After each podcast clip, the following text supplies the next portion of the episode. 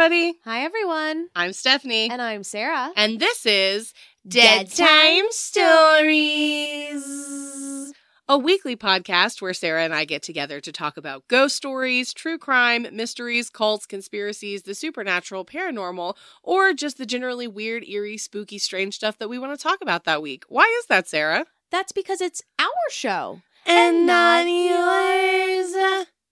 If this is your first time listening to the podcast, stop, go back, start from the beginning, grumble Thorpe in my mouth a little bit. Just a little Just bit. a little bit. Just a little bit. Mm, Just a little bit. bit. Mm, uh, a little bit more. Yeah, so do that. Go back to the beginning. Go Thank back to the beginning. If this is not your first time here, welcome back. Or if you did what I'm telling you, stop. If you do that and you stop, you go back, you go from the beginning. Welcome back. Yeah. Which this will obviously have been your like 25th time to hear us give the spiel, and you're probably over it at this point. But I haven't got any hate emails about it, It's so your- we're not going It's to It's not your 25th. I mean, it's certainly at least your 100th, right? You think we've been doing that for 100 episodes? I think so. I feel like You- well, this is episode 220. 220. 220. I feel Just like we started by 110 by doing that. You think? I don't know. Someone tell us. You've been listening from the. Who runs our wiki? Tell page? me. Just kidding. We don't have one. We don't have one, which is unfortunate. I'm not doing that. we it's don't hard have the enough to budget. keep up It's not in the website. budget. No, not at all. Not yet. So if you want to be a Patreon subscriber, If you you wanna can help with that to our budget, yeah. You can subscribe to our Patreon. right out the gate. Give us your money. Give us your money. Give us your goddamn money. Just kidding. No, but we, uh, if you're here, Give us the thank you. We do give you content. We sometimes ask for your money. Yeah, man. Inflation's no joke. We live in America. Y'all. Our rights are being taken away, and so is our money so is our every money. day. Every day, our American dollars. Whew, all right, so we're starting out with the scary stuff. Starting strong. Real Spoo- scary. Spooky. Spooky right pooping. out the gate. Spooky pooping at the pooping hole. In the ghost toilet. the haunted I house. don't know the context of that audio, but man, have I heard it so many times on on The TikTok and Instagram. spooky pooping or Spooky the piggy poopin'. dipping because I know the context of the piggy dipping. no, spooky pooping. Oh, so it starts with it's um I think it's either a dog or a cat, but it's a woman like talking about their animal who like sticks their paw in their water and Okay. they call it piggy dipping. Piggy dipping at the piggy pond. Gonna Mm. dip those in the piggy house into the piggy pond. And Mm. it's just silly and it blew up. And So- uh, now it's come become other things like spooky yeah, spooky pooping. pooping. I don't Yeah. know. Yeah. Piggy dipping. Piggy dipping at the piggy pond. I don't know if like every place has a haunted stall or something, and so many people have just latched onto that sound. Like, yeah, I also have a haunted stall. But yeah, What's it's your like haunted spoopy stall? uh, No, I do, I'm saying the people Oh. who use that sound repeatedly. I don't Spooky have a pooping haunted in the stall. ghost toilet, and I'm like, "Where's the ghost toilet?" That would be the worst because the toilet is not where you want to be like tense. You want to be relaxed Mm. for spooky pooping. Spooky know. pooping is Where does the phrase "scare the shit out of you" come from? If not from the ghost toilet? Well, when you die, you evacuate your bowels. yeah, so if they scare you the if they shit scare of you to death, they also they scare, the, shit out of you, at the same time. Maybe not at the same time. Maybe five minutes later. I guess. I don't know how. I I, don't. I don't know how like immediate it is. Your heart stops. Your bowels drop. With Snoopy, it was pretty. He pooped a little bit. Of course he did. I know it was just so. you pooped a little bit when you gave birth to him. I did. That's the thing that Don't happens. tell me. Don't That's tell me that I didn't. Sometimes people Don't tell me I didn't give birth to that baby. Sometimes people poop when they give birth. Sometimes people poop. It's very normal. period. Sometimes people Sometimes poop. people- Period. I might have pooped right now. Sometimes people poop. Period poops. Period poops are, Period the, poops worst. worst. Where is this banter? What's happening? Man, We have a pool to get to. Wrap it up. No banter, only pool. All right, so this week I'm talking. no banter, only no pool. No banter, only pool. Yeah, Mary Angela set up her pool, her little kiddie pool in the backyard, And we got T minus like an hour. and, And, we got to hang out in there a little bit. And it was funny because Sarah told me last weekend, like maybe Mary Angela put the pool up. Sarah texted me last night and she was like, the pool is going It's- to be I up. talked to her. Mary Angela texted me today. She's like, FYI, the pool is up. the pool. And I was like, yes, I hear about the pool. So I was like, I got to finish my, my research. Like, I got to make sure I know what I'm talking about this week and be ready for it. And if I finish like getting everything ready, then I'll come get in the pool. And I was early enough that I was like, all right. And then I came over here and I got a text from Sarah after I was already here. And Sarah's like, what's your ETA to Mary Angela's? And I was like, oh, girl, I, I'm already here. We're having pool time. I was like, oh, I, I'm on my way. OMW. Like, uh, on my way for the pool. So all that to say, uh, we got to get to work on this episode because we got a pool to get back to. I meant to answer your questions about Nope before we started recording. Uh, we'll do it in between. I will say, y'all, I saw Nope this week with Christina. It was pretty good. so I'd is it, it a yes from you to see nope? a yes, for, a yeah from Nope, A yeah for nope. a yeah for Nope. All right. Um, I need to start like I don't know if I rate movies, but I'd give it a solid three out of five. Okay. Like it's not the best movie I've ever seen. It's not my favorite Jordan Peele movie, but Sure. it's definitely worth a watch and I would watch it again. It was a good time and I have I have all sorts of questions, but I will not put them out here and give you spoilers. If you're interested in seeing it, you should see it. I probably wouldn't do an I seen it of it. I was gonna say if you want to hear about it, tune into our Patreon. um, yeah, and never the, mind. the only reason I'm going to say that is because I feel like it's primarily it's very visual. So it's not really like a cerebral like this is scary. Like I don't know if You really describing to it to you it. right Yeah. would be as as interesting as Got watching it. it. yeah. Um but that being said, if you're on the fence about it, uh you should see it. It's pretty good. All right. I enjoyed it. Okay. All right. All All right. right. But when we are not recording, because Sarah has questions about it, and I do want to answer those questions, but I don't want to answer them on the podcast. not right now. Sorry. Give Sucks to spoilers be to, people listener. who, okay. who uh, want to see it. Not talking about it. Nope. But that's it. Nope. Nope. Hey, Sarah. Hey, Stephanie. Hey, Leslie. Y'all, ready, to talk, about some ghosts? Y'all ready to talk about some ghosts? Stephanie, are you talking about some ghosts this So I'm not talking about ghosts this week. Well, gosh darn it. um, but s- weird ways to become ghosts. I'm Oh, talking you're about, talking about death. I'm talking about strange deaths. You talking about that Spike TV show? No, I am not talking about that Spike TV show, A Thousand, A Ways to Die Ways or to whatever. Die. No. Uh, so this was inspired by I told you that recently I rewatched Six Feet Under. Um, Mm-hmm. That's a show. I mean, I own it on DVD. Um, but I've probably rewatched it a good like four or five times. It's a very good show. It's got a good rewatch. Best thing I will say about Six Feet Under to anyone as an avid TV person is that of all the shows I have ever watched, I think Six Feet Under has the best series finale. Yes, the most satisfying ending to any show I've ever watched. And you know, it has its whole like the show has its holes. The second like like the second half of season 3 and like all of season 4 are like boo, but season 5 brings it back around and then the finale is really good. It's not Lost. It's like the opposite feeling that you have from watching Lost. But if you're not familiar with Six Feet Under, it is a show about a family that runs a funeral home. It was on HBO from like 2001 to 2005. Uh, Michael C. Hall, who then went on to be on Dexter, is one of the Mhm. main people on it. Frances Conroy, she does a lot of uh, American Horror Story. She's the mom. Great show. But every episode of the show opens with someone dying. So that's every single episode opens with a death. And then that death is going to be like one of the funerals that they're handling at the funeral home like that week. So that's mm-hmm. how it plays into the show. Yeah. Some of the deaths are, Are pretty. they based on real deaths? I mean, most of them are yes and no. I mean, most of them are pretty like sometimes it's just this person dropped dead of a heart attack or sure. somebody was allergic to bees and got stung by a bee. There was an episode that opened with um there was like a gay bashing is how somebody died. So that episode was really focused on Oof, like, yeah. David, which David is Michael C. Hall, like his his, His character, is gay, right? And him kind of reeling with like dealing with that death and that and, and his work. Some of the deaths though are pretty wacky.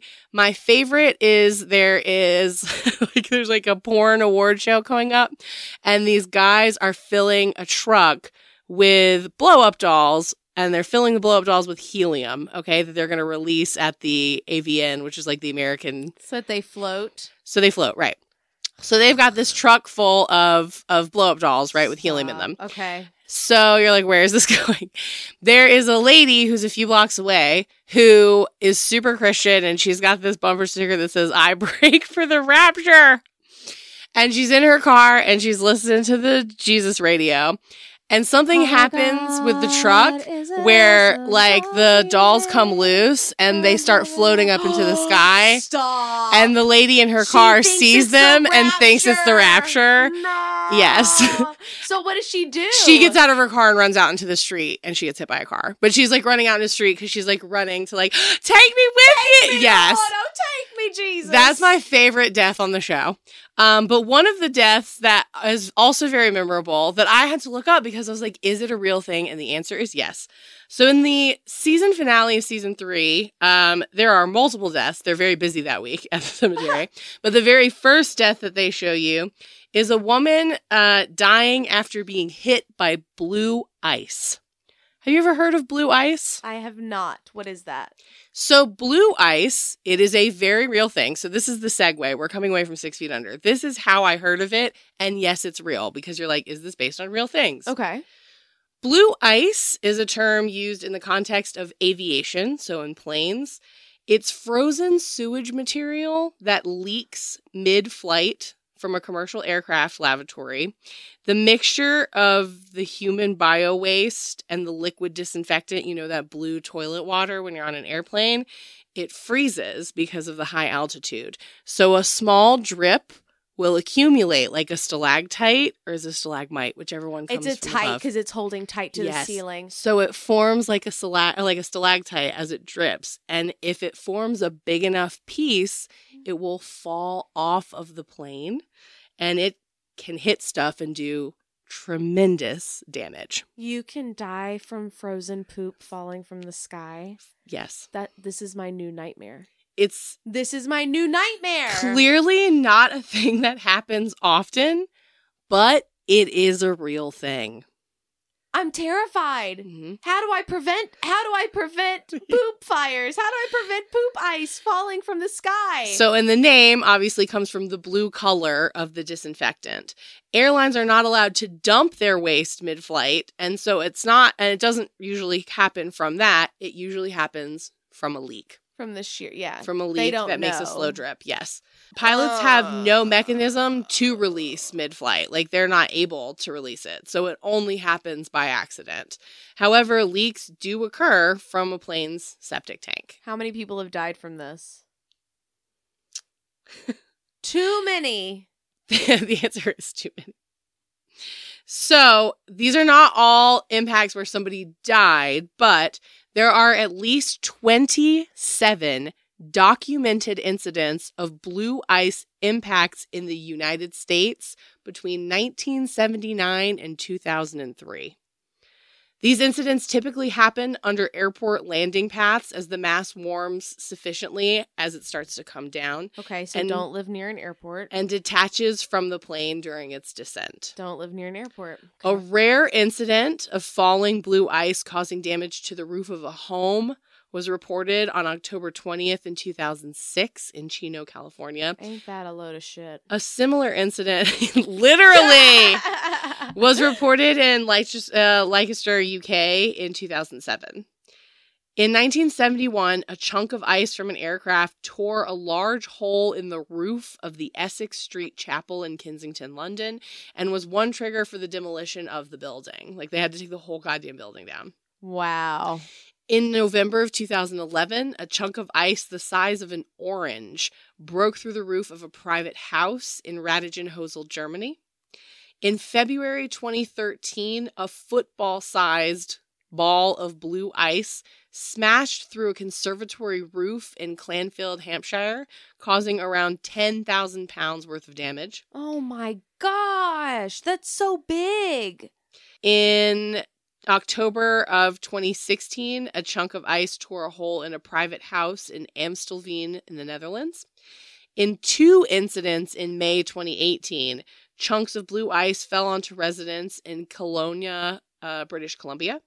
And in November of 2018, Did they survive? uh, it fell onto like the res. I am assuming it means like the house. Oh, the house, the like residence, the residence, not yeah. the residents. Yes. In November of 2018, a chunk of ice fell from the sky and crashed through the roof of a home in Bristol, England. Blue ice can also be dangerous to the aircraft itself. The National Transportation Safety Board has recorded three very similar incidents where waste from lavatories caused damage to the leaking aircraft, all involving fucking Boeing mm. 727s, Surprise. and all in cases waste from the leaking lavatory hit one of the engines, mounted at the rear of the aircraft, causing a loss of power. Oh, that's big. The flights made safe emergency landings with the two remaining engines, but nobody was injured. Only one report specifically mentions ice, while another mentions soft body FOD, which is foreign object damage, indicating that the damage was caused by a relatively soft object like ice or a bird, Or poop. not a metallic object or a stone. Like poop. So, Blue Ice became known to many people from the 2003 series, uh, season three finale of the HBO television series Six Feet Under, in which a foot sized chunk drops on a woman, killing her. And it's set up because sometimes they do this on the show where, like, you think this one person's gonna die. Yeah. this other person? Um, her husband is like, he's cleaning up a bathroom, like, in a gas station that they own, and he's got like, paper towels all over the floor and he's cleaning with his feet. So you kind of get the idea that he's going to like fall and break his neck. And she's trying to hear him on the phone and she has really bad reception. And she goes outside and she walks back and forth and she's staying there for a minute and you just see her get just smashed by the blue ice out of nowhere. Awful. Yes. A similar incident occurs in the 1996 television series Early Edition episode Frostbite when the main character saves a man from being crushed by a chunk of blue ice. It was also mentioned in The Big Bang Theory. This also happened in an episode of CSI New York. The title of the 1992 film Blue Ice is a reference to this phenomenon. Huh. The 2001 film Joe Dirt finds the title character, played by David Spade, proudly displaying a large chunk of blue ice, which he has mistaken for a meteorite. And the topic was also covered on the TV show Mansers. They also did an episode on the TV series Mythbusters. Um, it has been featured on 1000 Ways to Die. But you know, on Mythbusters, they're always like, is this a real thing that can happen? Uh, so the myth statement for that episode of Mythbusters if the contents of an airplane toilet are jettisoned mid flight, they can freeze into a solid mass capable of inflicting severe injury upon hitting the ground. Status confirmed. Wow. It's true.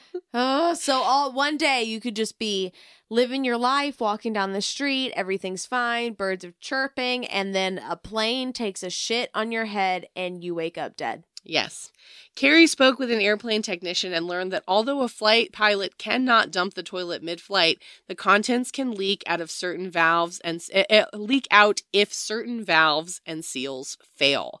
The build team put together a section of a plane fuselage with a toilet outlet designed to suffer a slow or sudden leak as needed. Grant and Tori visited a NASA research center and placed the rig in a tunnel designed to replicate the high wind speeds and cold temperatures typical of airplane cruising altitudes.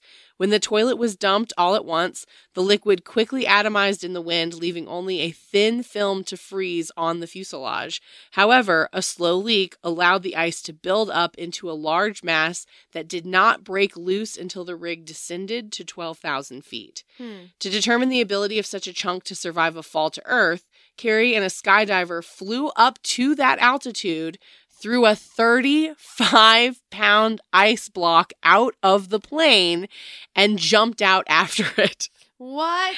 as Grant and Tori tracked it from the ground. The block did not suffer any significant melting or damage during the fall or impact, prompting the team to declare the myth confirmed, but unlikely due to the number of safeguards that would need to fail simultaneously to achieve the result. to have the leak and have it build up long enough to be heavy It has to, happen in such a certain way to produce those results. Sure. But is it possible and can it happen? Yes. Absolutely. Yes. Well, okay. I don't like it. There's shit falling from the sky. But then that interest in the blue ice brought up Oh no, where to take you next? just into more interesting, unusual deaths. Okay. Funny enough, there is an entire Wikipedia page that is just a list of unusual deaths. And it is so long that I will only be reading deaths from like the last 15 years. Okay. But I mean, it has deaths back to like Aristotle. Like it has like BC unusual deaths. And the person's name, when they died, and how they died, that was unusual. So we're only going back to not even 15 years. I'm only going to go back to 2010. We're going to do the 2010s.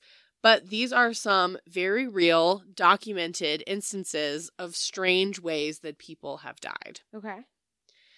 In 2010, Morica Jenny Verncombe, who was 42, was struck in the head by a piece of metal pipe flung by a tractor pulled lawnmower as she worked in Townsville, Australia.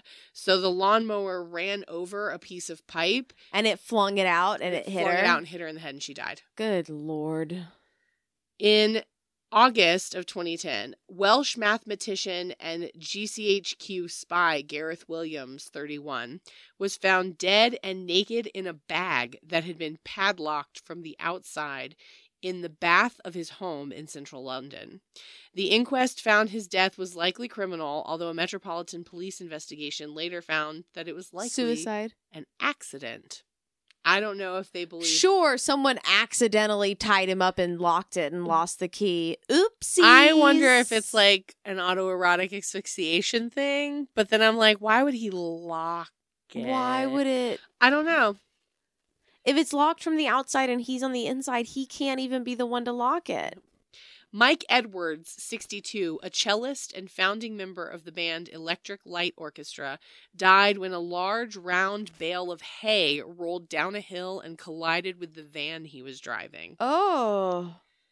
Jim Heselden, 62, owner of Segway Inc., died after apparently riding a Segway personal transit system off of a cliff in Thorpe Arch, England. The coroner came to the conclusion that Heselden had likely fallen from the cliff with the Segway after, quote, getting into difficulty reversing to allow a man walking his dog to pass him. That so the idea is that he was on like a path Yeah. near a cliff Yeah. and that he there was like a guy with a dog and he was like whoop and tried to like Pull back. pull back and like stop and rolled down the hill and fell off the cliff ah. Yes. uh the owner of segways died in a horrible segway a accident Segway. Well, I don't think I'll ever be getting on a Segway now. At least not near any cliffs.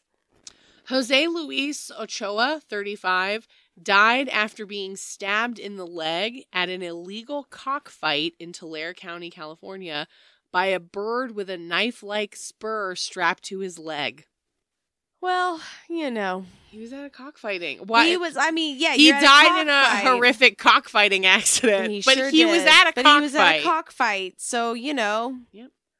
There are Um, risks. now, this when it says an unnamed person, I was like, well, how is it verified? But there's always links, right? So I would follow the links, and this was from a real news story that was in Ottawa. Okay, so this is a situation where the person was not named, but it's a real thing that happened. Okay, an unnamed woman from Gatineau, Canada, 25, and an unnamed man from Ottawa were killed in an accident on a rural Quebec road when a quote flying bear collided with the SUV. What? The 200 kilogram bear, which is, we're Americans, so he's about 440 pounds.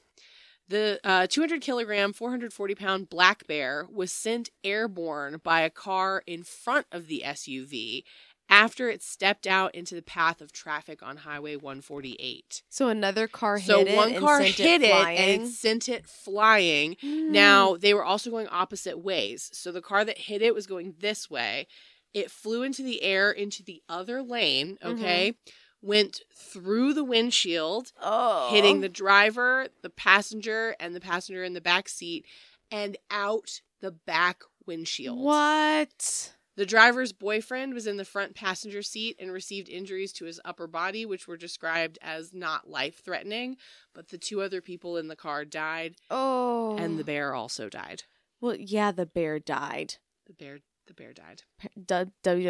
Www.doesthebeardie.com. Yes. yes, yes. Erica Marshall, 28, a British veterinarian in Ocala, Florida, died when the horse she was treating in hyperbaric oxygen chamber kicked the wall, releasing a spark from its horseshoe that caused a fire and an explosion. Oh my god. The horse was also killed. www.doesthehorsedie.com. dot com, yes. yes. Anthony Hensley, 37, was killed by a swan while kayaking across a pond at a residential complex in Des Plaines, uh, Illinois. What did she do to that swan? After getting too close to the bird's nest, There it is. the swan attacked him, threw him out of the kayak, and prevented him Drowned from him? surfacing, and he ultimately drowned. The swan was not killed. www.doestheswandie.com. No. Elizabeth Nass, 19, Rose Mayr, 19, both died after more than 20 coal cars out of 90 from a CSX freight train derailed in Ellicott City, Maryland. They were walking, they were only walking next to the train tracks. Um, alongside the train tracks late at night, reports say that the two women were found buried under a pile of coal. Oh my gosh. The derailment was possibly caused by a broken rail, according to NTSB. Oof. Ilda Vitor Maciel, 88, died in a hospital in Barra Mansa, Rio de Janeiro, allegedly after one of the nursing technicians injected soup into her, into her intravenous drip instead of her feeding tube. What? You don't just accidentally mess that up. Put soup in somebody's blood? Yeah. Did she? What happened to the nurse? I'm assuming she was fired. www.doesthenurse Does the nurse still have a job? Dot com. No, that No. nurse does not still have a job. When James Campbell, 68, left his van to open his gate, his dog stepped on the van's gas pedal and ran him over. The dog did not die. Tommy died. Jeffrey Bush, 37, from Tampa area, Florida. What if you were like the dog was riddled with guilt and three months later committed suicide? Oh no. www.doesn'ttalkdie.com. Jeffrey Bush, 37, from Tampa, Florida, was killed while he slept in his bedroom when a giant sinkhole measuring 15 feet by 20 feet opened below him and swallowed his entire bedroom. Fuck that. His body was never recovered. Fuck that. Is that called dying in your sleep?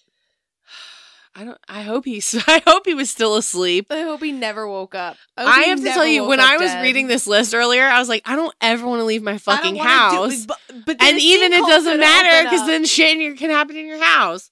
Roger Muro in why 20 are any of us alive? Let's was- just was crushed by a trash compactor while looking through a dumpster for his phone. We've all been there. An unnamed Belarusian fisherman who was 60 bled to death after being bitten by a beaver, which he had tried to grab in order to take his picture with it. Okay, well, that's on him. Right?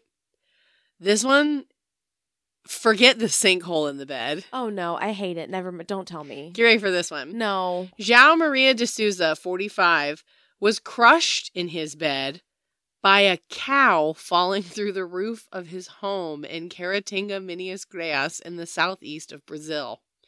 It had climbed on top of the house from a steep hillside behind the house. The house was like set up next to a hill. Both the cow and De Souza's wife, who was in the bed next to him, were unharmed. www.doesthecowdie.com? No. www.doesthewifedie.com. com. No. No. This one, I Did she work with the cow? Like, did they plan that? did she take out a life insurance policy on her husband? this one I had to read both articles because I was like, this cannot be real. This is real. Get ready. Denver Lee St. Clair, 58, was asphyxiated by an atomic wedgie administered by his stepson during a fight. Do you know what an atomic wedgie is? It's where they pull it up over your head. Yes, correct. So a wedgie, I'm like, do I call this that everywhere across the world? If you're not familiar, I don't know what you call it in the UK, but a wedgie is when you grab somebody's underwear and pull it up their butt crack, right? that has name. It's called a wedgie. How did that kill him? So Stop. an atomic wedgie is when you pull somebody's underwear up so much that you pull it over their face, over their head. Which is normally like it's not physically possible. So I guess because you could kill someone. So after he had been knocked unconscious and the elastic band from his underwear tore and was pulled over his head and stretched around his neck and strangled him. That's how he died from the atomic wedgie. His stepson was sentenced to 30 years in prison. And of course, he was like, I mean, we were fighting. I was fighting him, but like, I wasn't trying to kill him. I gave him a wedgie.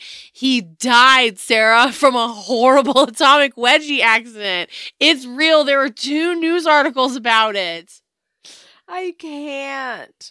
I shouldn't laugh. A man died. It's wild. But like he could have taken that the underwear off of him once he saw him being strangled. It doesn't take it's not like, oops, you're strangled. It happened so fast. It takes a little while. I don't know. A Brazilian man, 52, only identified as JRN, attempted to commit bestiality with a female pig in Tapura, Mato Grosso, Did the pig kill him? but was attacked by the animals and wounded in the genitals. He died from cardiac arrest. His arms and face were also mutilated by the animals. Initially, police believed that the man was murdered and disposed of at the farm, but this was disproven as numerous pieces of evidence show that the man drank alcohol, used a condom, and was wearing only underwear. The man had worked at the farm for two years. Which makes me be like, did he do that before? Yep. And then this time they just kill him? Yep. Because they were kind of tired of it. www.doestherapistdie.com. Yes.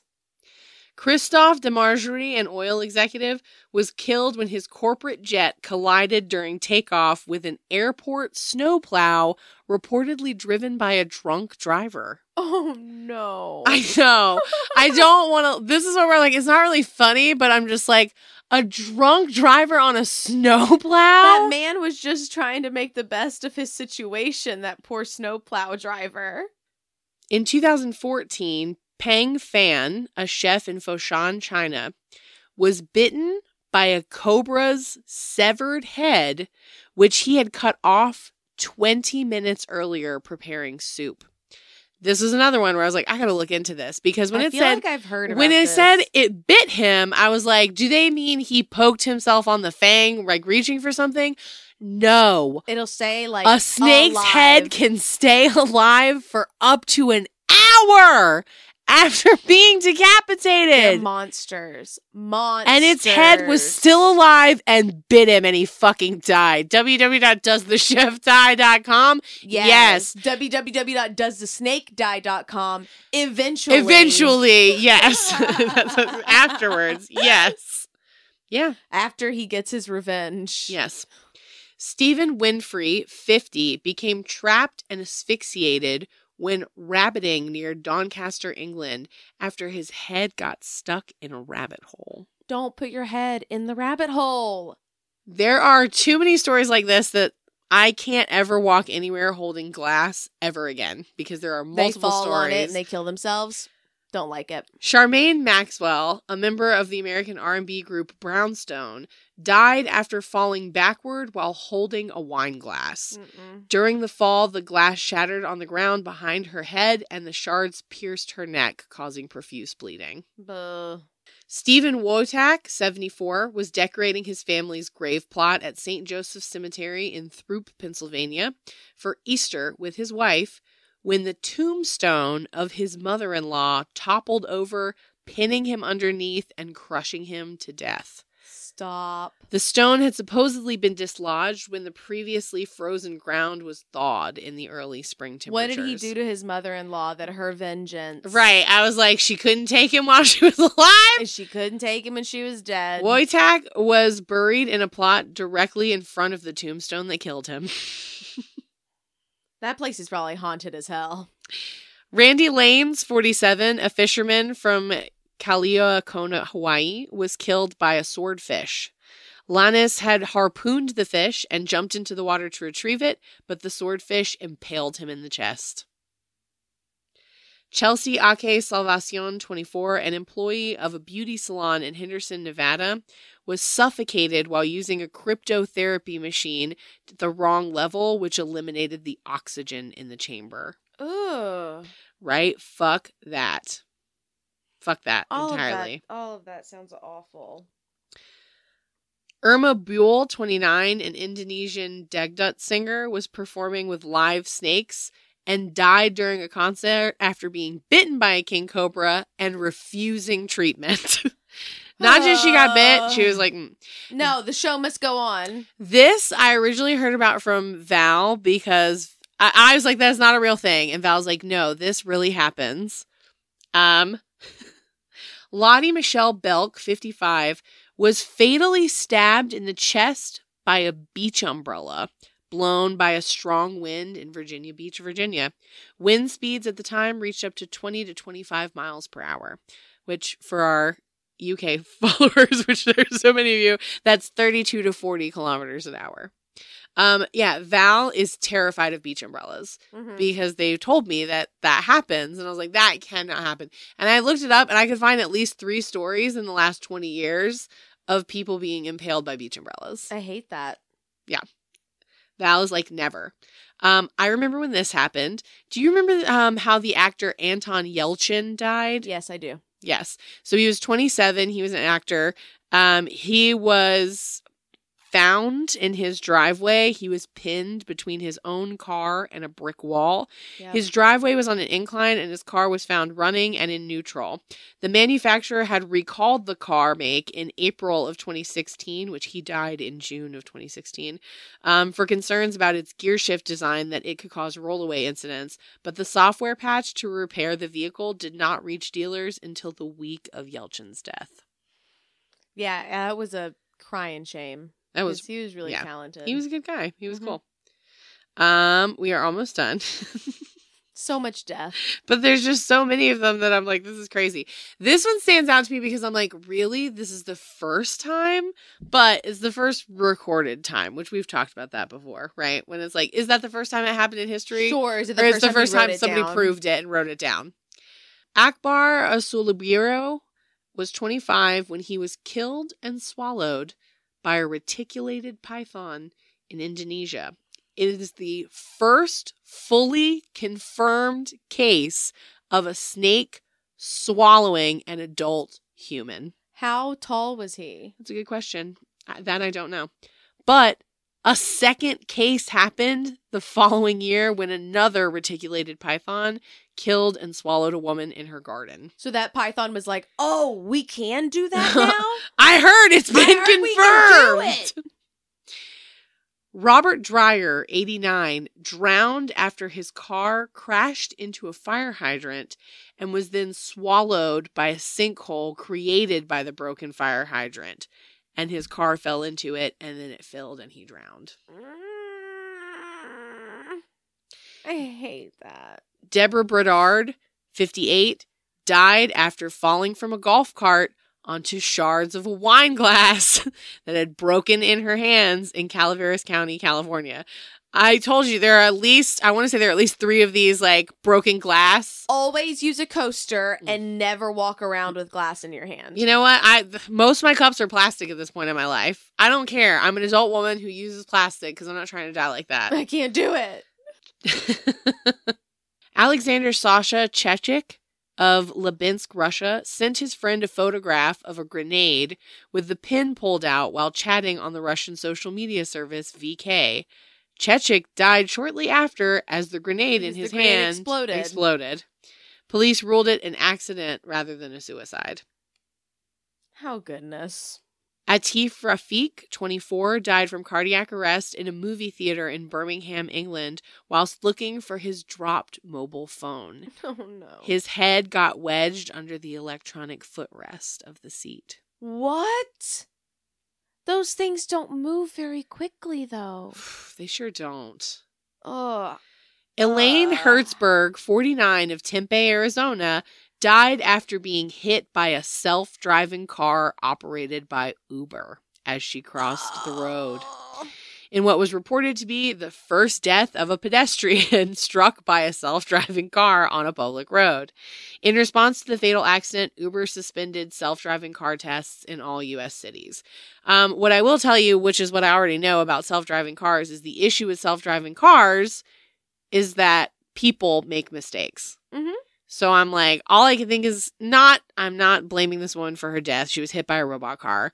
But I'm like, if it's not programmed to watch out for people except at a crosswalk, and she was crossing somewhere that, That wasn't at a wasn't a crosswalk. crosswalk, it can't account for that. It cannot account for human error or for human judgment.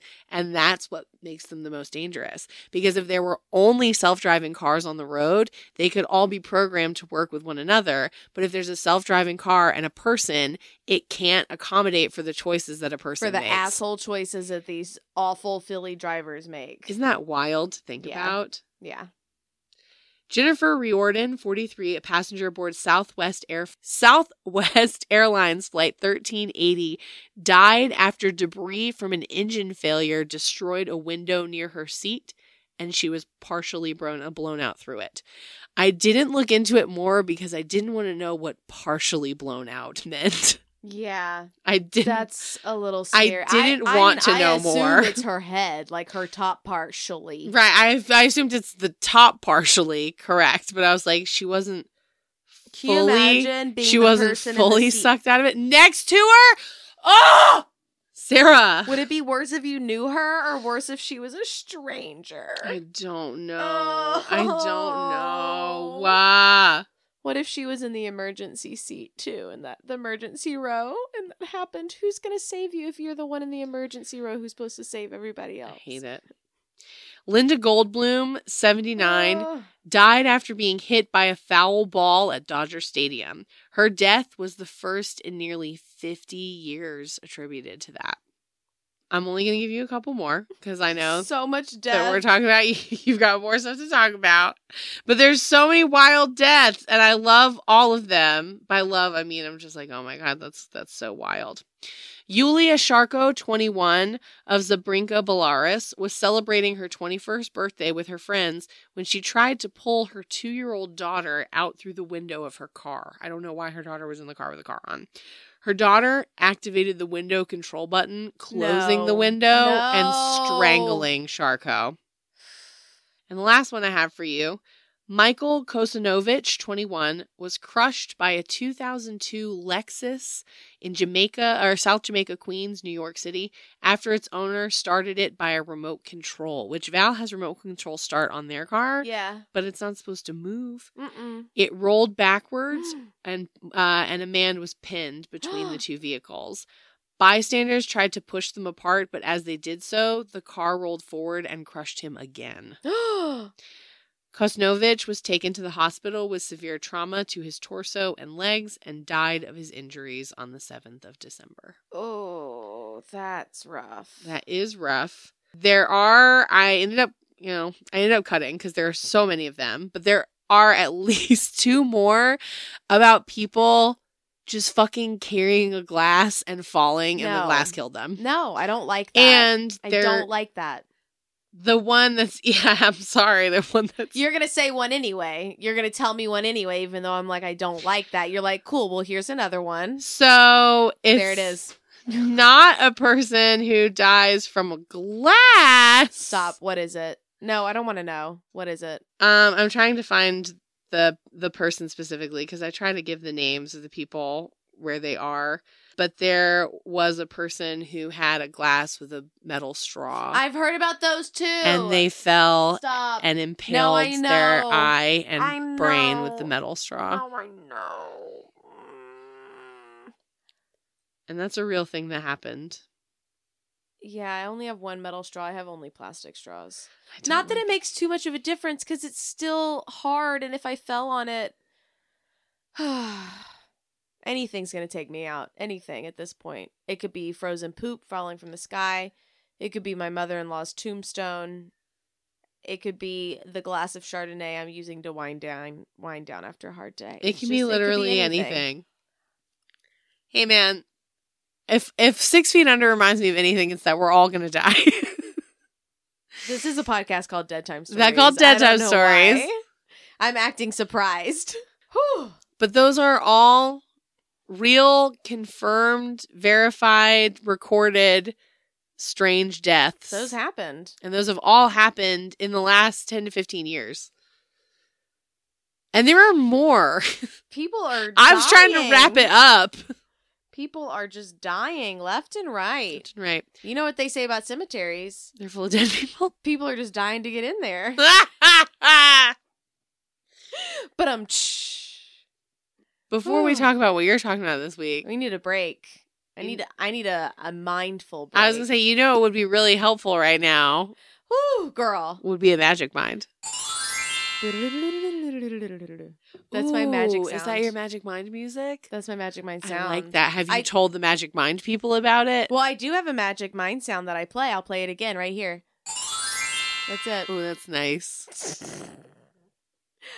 It's the perfect time for a magic mind. It's the absolute perfect time for a magic mind. In between a story about a whole bunch of people dying, I think I need a little bit of a pick me up and a boost. yeah, And man. There's nothing better. We talk about wild stuff on this show, and we are supported by our creative aid that is our magic mind. Well, it's creator aid. Creator like aid. Gatorade, Mhm. creator aid. And it's It's all good. it's, all good. Uh, the most important part of that is aid because it is an aid it's an aid, man. for my mind. It's got matcha, it's got honey, there's nootropics, there's some Nootropics, there's magic mushrooms. mushrooms, but not those kind of not like the psilocybin magic No, mushrooms. That would be Just- nice. If they did do that, I would buy it. It's a different kind of magic mushroom. Yes, correct. Um, it pairs really well with like a little bit of caffeine because the L-theanine in it then grabs on to that in my layman's terms caffeine and just amplifies it. So it helps out a lot. But it's also just a great little boost you know when you're talking about a whole bunch of people dying and then you're going to move on to another story about something scary I like it. It's got a fresh it's got a fresh little taste to it. I like to do my little shot in the morning. yeah And I know I'm gonna have, especially when I know I'm gonna have a day full of like creative projects. I'm gonna be working on my Bujo. I'm gonna be working on podcast research. I'm gonna be putting stuff together, you need that little boost and I'm gonna get shot. supported by Magic Mind. And you can support us and Magic Mind by using our code. Yeah, guess what? We're not just talking about it because we love it. We're also talking about it because you can get a discount. They're a motherfucking sponsor. Money, money, money, money, money back, please. so if you head right on over to www.magicmind.co slash stories with a Z, Let's see, baby. you'll hit ours. And then if you use promo code stories20, stories20 when you check out, that'll give you 40% off a subscription and 20% off your first order. Yeah. And give it a shot. It's definitely worth trying, at least if you don't want to commit to a full subscription. Use that code, get 20% off your first order. Try those little green tea shots, get your mind magicked, and enjoy that magic mind. Hey man, I'll try anything twice. Twice. Trice. Hey man, I'll try anything twice. Hey man, I'll try anything trice. and you should try Magic Mind at least once with our discount code. Yeah, give it a shot. Magic mind. Literally. Magic mind. Sarah, what are you talking about this week? So, Stephanie, for my story, I do want to give a little bit of a content warning, trigger warning that this story will be dealing with themes of disordered eating. Hmm. So, I'm going to be telling you about a woman. Her name is Linda Hazzard, and she ran a, she called it a sanitarium. I think of it as a wellness center called Wilderness Heights, but it later became known as Starvation Heights. Oh, geez. Like that's what they call themselves? That's what the people of the town where the sanitarium was called Gotcha. that location. I was like, they called themselves that? They couldn't call themselves anything because they were starving. Starved to death. So Tell a little about bit it. about Linda Hazzard. I mean, she was a fucking hazard to know. well, she wasn't born a hazard, but you know, she got there eventually. She, she died was one. born Linda Burfield. Born Linda Burfield in 1867 in Minnesota. Damn. Okay. Yeah, so we're dealing with this very early on, late 1800s. She's she- like, I was starving myself before it was cool. so she was one of nine kids born to two farmers, and weirdly enough, they were vegetarian. In the late 1800s, they were vegetarian. Like they would put meat on the table, but the kids weren't pressured to eat it. So when Linda was a kid, Linda dealt with a lot of like digestive issues, Mhm. um, tummy issues, etc. Reminder again, we're dealing with the late 1800s. Uh, one thing that I came across in my research that I think I knew a little bit about, but I surprisingly, weirdly enough, didn't dive into it more, which is that in the late 18 early 1800s, early 1900s, there was this fascination to a degree with like poop and like your digestive system. Sure. So they thought that everything like your ailments and things that ailed you had to do with sort of your digestive system and getting these impurities out of your blood and out of your system. And if you've got all of this poop inside of you like poop is nothing but toxins and bad and you need to get the poop out. And if you get the poop out then you don't have bad things inside of you anymore. Sure. right? Okay we'll come back to that a little bit later. That's how the devil gets out of you is through your butthole. it's through the poop. That's how he gets in you too. Um you don't want to put poop back inside of you though because then that is bad anyways No, but when you become a witch and you kiss him on the butthole, You do have to kiss him on the butthole, but hopefully the devil is not a white man and he cleans his butthole. We, we can only hope.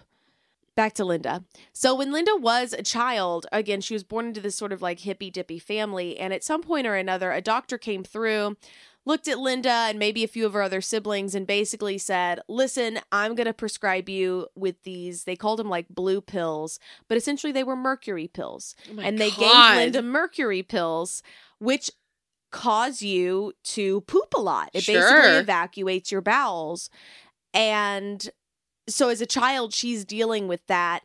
And it caused her to have a mistrust of quote unquote basic medical doctors. Sure. And to also see the evacuation of the bowels and the poop as maybe being a benefit and a positive when used the right way. And it sort of is the foundation formulation to what will ultimately become her, Her work. treatment, Sure. her work, her calling. Right? Oh, Lord.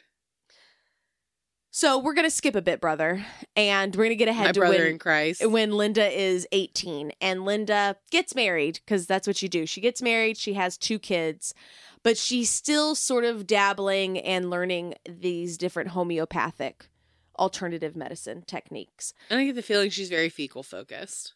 She, you know what? I think that that's yes. I Is that a I think that you're right. She's very fecal focused and then later on we're going to add another F to that list and that is fasting focused.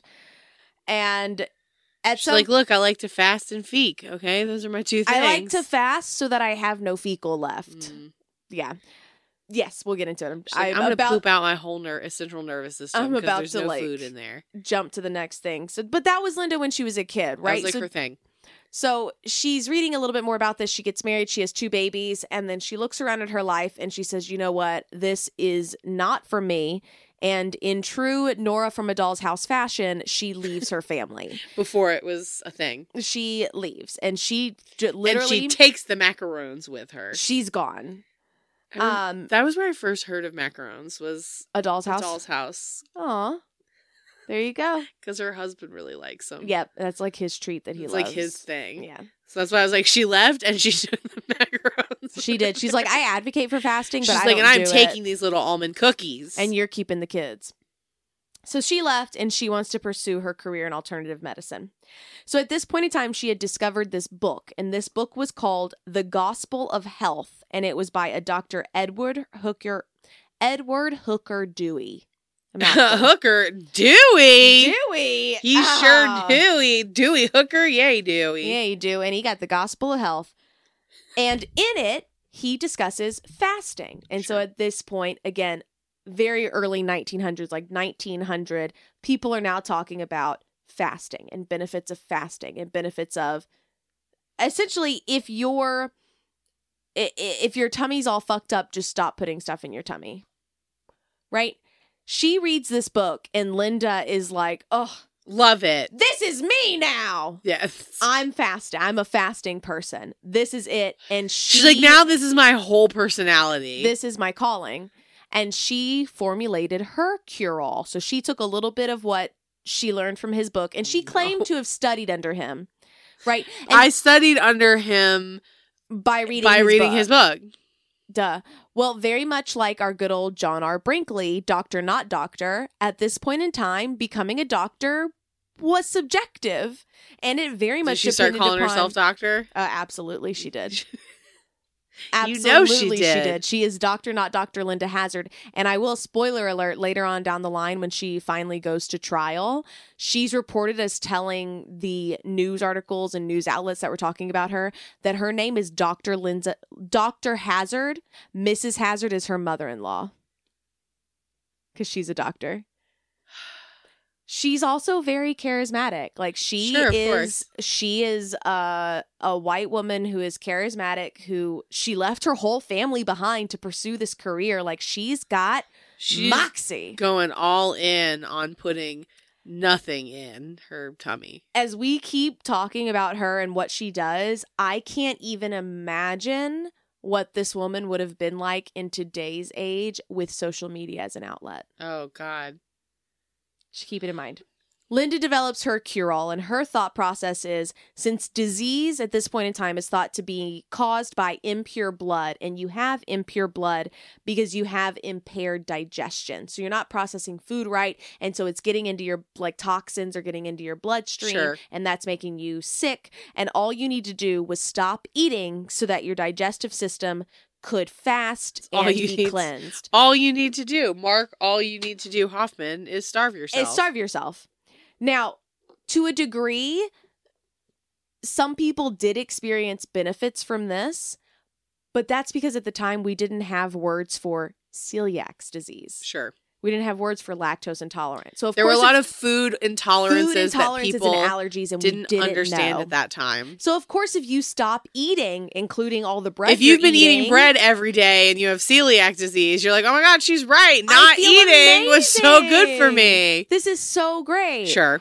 So there are certain things that are correct in in the the basic man. principle of what she's thinking. Broken clock is right twice a day. Exactly. And for some people it worked. And for a lot of other people. But not people, for the reason that they thought it was working. Right. Exactly. And for a lot of other people, Now Linda also had on top of just that basic principle of you fast and you're hitting the reset button on your digestive system like you're just clearing it out. She Sure. added a few extra, you know, spices, Salt Bae embellishments Sure. to her cure all. And that was for her treatment, you fasted for at minimum, she usually recommended 40 days. 40. Four zero, 40 days, eating only small amounts of tomato or asparagus juice. Those people had some stanky ass pee. And when I say juice, I don't mean like tomato soup or asparagus juice. I mean she would just like boil the tomatoes or the asparagus and then strain it and give you that like broth, like hot tomato water, hot asparagus water. And sometimes you got orange juice. So the other thing you see in these ingredients is a lot of acidity, which is Mm. bad for the body. especially a body with an empty tummy. A body If with an just empty adding tummy. acid to your Yes. stomach acid. Oh my god. That's what she said. And then she She's said, like, yeah, you're gonna melt your body away from the inside with all of the acid. It's going to be great. You're going to cure You're gonna everything. Poop your internal organs that have melted. Then you had to walk. So you walked multiple miles a day.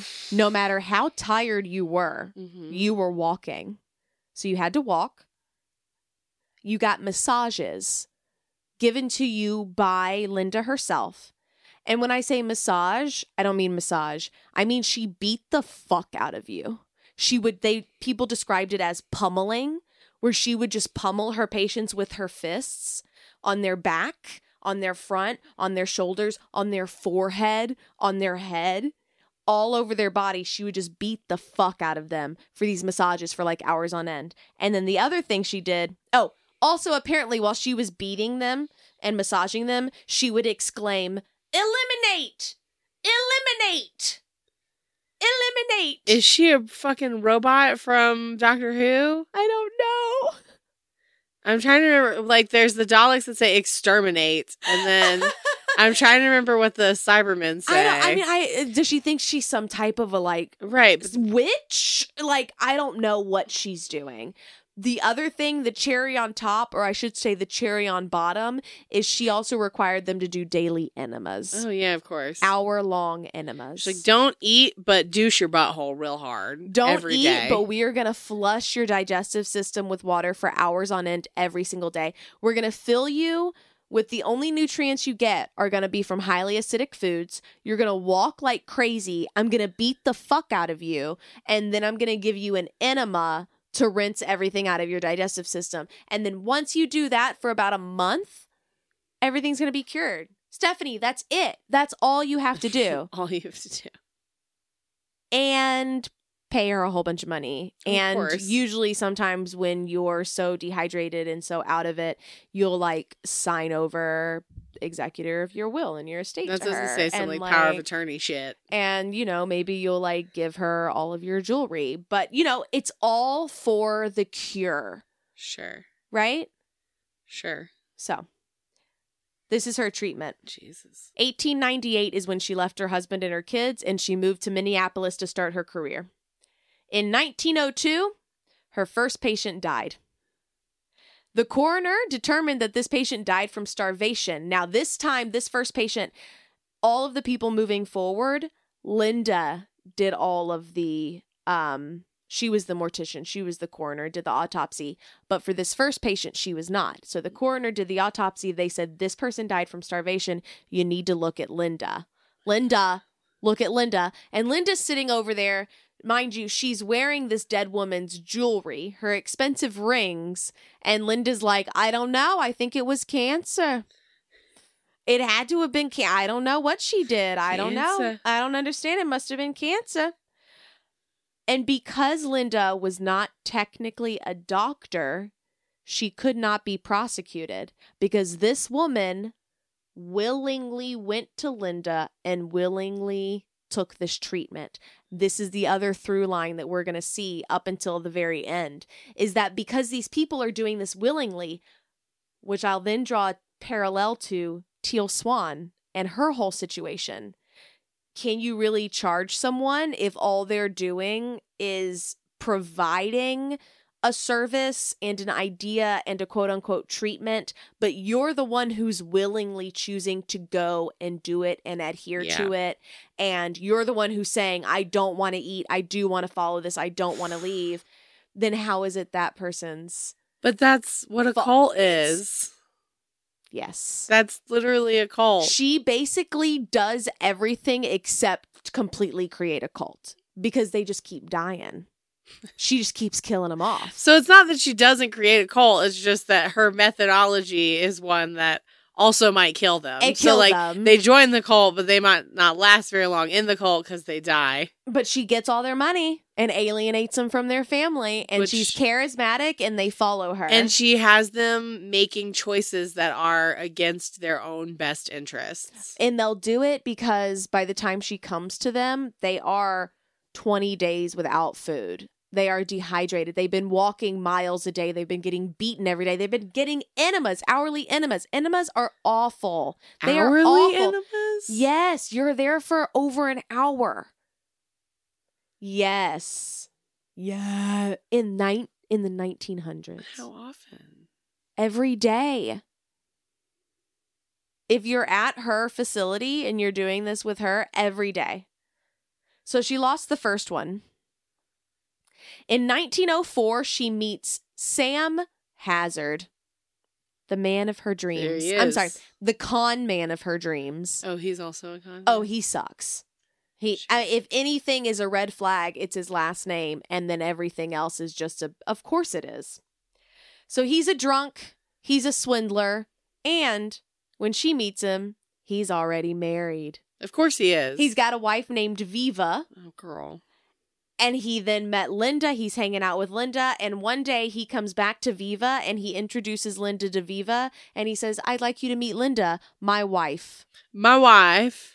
to his actual current wife and Viva's like, "I'm sorry, what?" And he said, "Oh yeah, that marriage between me and you, it's not real. That was a sham." Now, a lot of women would just let that go, but Viva came from money. She came from a politician's She was family. like, You can't do this for to me. She said, "You can't do this to me." And so she took him to court for bigamy, and he was found guilty of bigamy. And he was sentenced to two years in prison. And Linda was like, I'll stand by my man. And she waited those two years while he was in prison for him to get out on bigamy charges. She stood by him. So when Sam then got out and finished his sentence in 1906, they moved out to Seattle, Washington, Yeah, they did. land of the white people who love alternative medicine. 1908, Linda killed Lenora Wilcox. Daisy Haglund also died that year. She died after doing a 50 day fast. She was 38 years old when she died, and she left behind a three year old son named Ivar Haglund, who would later go on to create an incredibly famous seafood restaurant chain in Seattle called Ivar's. Ivar. So he created a very famous seafood restaurant, and his mom died from starvation self induced starvation. starvation. She also killed Ida Wilcox that year. Also in 1908, she wrote her book. So by the time she wrote and published her book, she had at least four kills under her belt, and her book is called Fasting for the Cure of Disease. In 1909, she knocked out Blanche Tyndall, Viola Heaton, and Eugene Wakelin. But, side bit about Eugene, everyone else before Eugene obviously died from starvation. Eugene, however, he woke up with a bullet in his head. No, woke up dead Jesus. in his head. So, like a lot of these people, www.doestheugenedie.com. The answer is Yes. yes. Yes. So Eugene, like a lot of her victims, came to her and she thought that he had money because he did come from a rich family. So he's doing this fast with her. And then the thought is that she found out that he did not have the amount of money that she thought he had. And Mhm. he's here doing these fasts and he's not dying. So they found his body three weeks after he died. They found his body at the base of a cliff on her property with a bullet hole to the two bullet holes to the back of the head. They ultimately ruled the death a suicide What? because Linda did the autopsy. What? And Linda had gained power of attorney. Jesus Christ. So Eugene was ruled a suicide and Eugene died. In 1910, she also killed Maud Whitney and Earl Edward Earl Edward Erdman. It's Damn. quite a name. Now, Earl is one to talk about because Earl kept a diary of what he ate while he was there. So we can get a little bit of a glimpse into what every day looked like. So when Earl started seeing Linda, it was the very beginning of February. It was February 1st of 1910. His first entry in his diary says, Saw Dr. Hazzard and began treatment this date. No breakfast, mashed soup dinner, and mashed soup supper. So it goes on about the same Mashed soup. mashed soup, which is basically like that vegetable soup. So it goes through basically for the next week or so where he has one orange for breakfast and then that soup for lunch, soup for dinner. Same thing. We go through, we get through almost all of February. It hits about the middle of February, February 16th, and his entry reads One cup of hot strained tomato soup in the morning and the PM. I slept better last night, head quite dizzy, eyes yellow and streaked red. On the 19th, it said, I called my other doctor today at his home and slept well tonight. February 20th, he said he ate strained juice of two small oranges at 10 a.m. and was dizzy all day and ate strained juice of two small oranges at 5 p.m. Bro, So it's not enough. Four oranges Just having fucking day. oranges is not gonna work for you, man. Next day, he complains of suffering from a backache today, just below the ribs. Backache the next day. On the 23rd, he said he went for a walk and felt very bad. Again, not eating. It goes on all that way until the 26th, where he writes an entry that says, Did not sleep so well. Pain in right side just below ribs and back. Pain quits in the night. I ate one and a half cups of tomato broth in the morning. Stop. Two and a half small oranges at 4:30. Felt better in the afternoon. And then on the 28th of March, he kept going about this diet. He went to the hospital Yeah, he and he got to the hospital and they were like, Holy shit, we got to do something for you. The first thing we're going to do is we're going to give you a blood transfusion because your body is not making blood. And right before they were able to administer the blood transfusion, he died. Oh man. Yeah, he did. He died. And when Earl died, the Seattle Daily Times paper ran a headline that said, Woman MD kills another patient. So people knew. Right. I'm like, so who's gonna do knew. something about it? No one. Nobody. Patients kept coming. So keep in mind again, it's it's this whole demographic of people looking for this cure all, looking for this help. And then you get this woman who's charismatic, who says she's got it for you. And you've got a handful of people being like, I did it and I feel great. I feel amazing. And they just keep coming to her. Ivan Flux is another one in 1910. He's an Englishman who came to America to buy a ranch, his dream. He had a nice little chunk of change. He came over here, he wanted to buy a ranch. She roped him in. He fasted for 53 days until he died. Linda had gotten God damn. I know.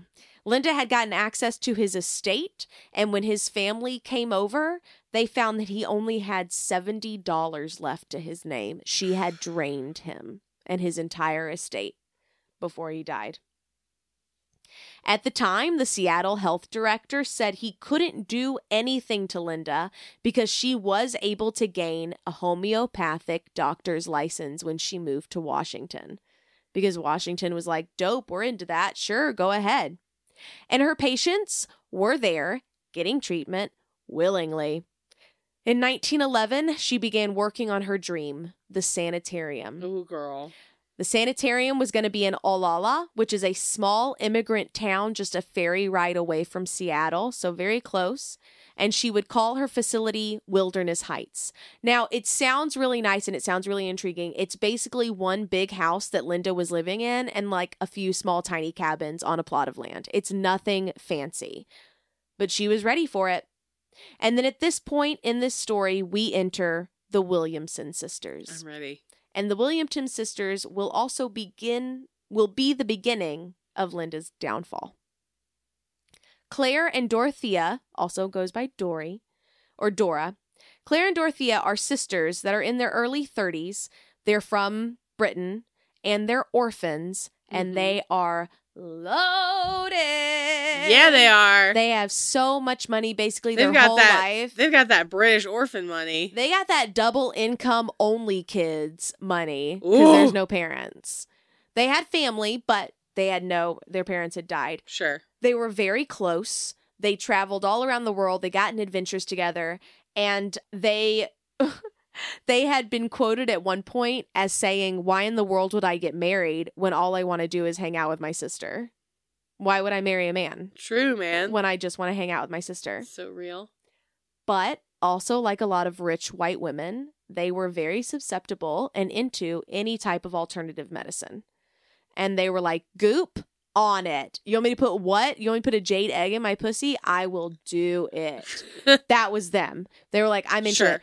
They didn't have I want to try all the things. they didn't necessarily have any actual ailments or illnesses. They, you know, they were like, if I could get something so that I can sleep like a baby and maybe not feel anxious, like Oh, that's great. So they it. were seeking it out it. everywhere. Sure. They were seeking an arrangement everywhere they went. An arrangement of, please fix Of me. I have nothing wrong but except too much money. So one day, Claire read an advertisement for Linda's book, Fasting, the Cure for Disease. Claire's like. I have a disease I need a cure for. Ugh. She orders the book. She reads it, and Claire's like, This is me now. And the sisters made plans to travel to Washington. They planned to stay in the luxurious Wilderness Heights Sanatorium and finally get their miracle. And that's where we're going to leave it off. Finally. We're going to leave it off there this week. Linda's got about a 10 or so kills under her belt, and the Williamson sisters are heading on over to Washington to try and get their final cure all. Next week, we'll hear what happens. Yeah, we will. Next week on Dead Time Stories. Are you gonna give any kind of like preview or anything? I don't know. Sometimes, I'm thinking. I'm thinking. I'm sometimes thinking. you know, because sometimes you're No, like, no, I I have three know, I know. words for you. Okay, so next week on the on on Dead Time Stories, two sisters go in, one makes it out. How did they get there? What happens?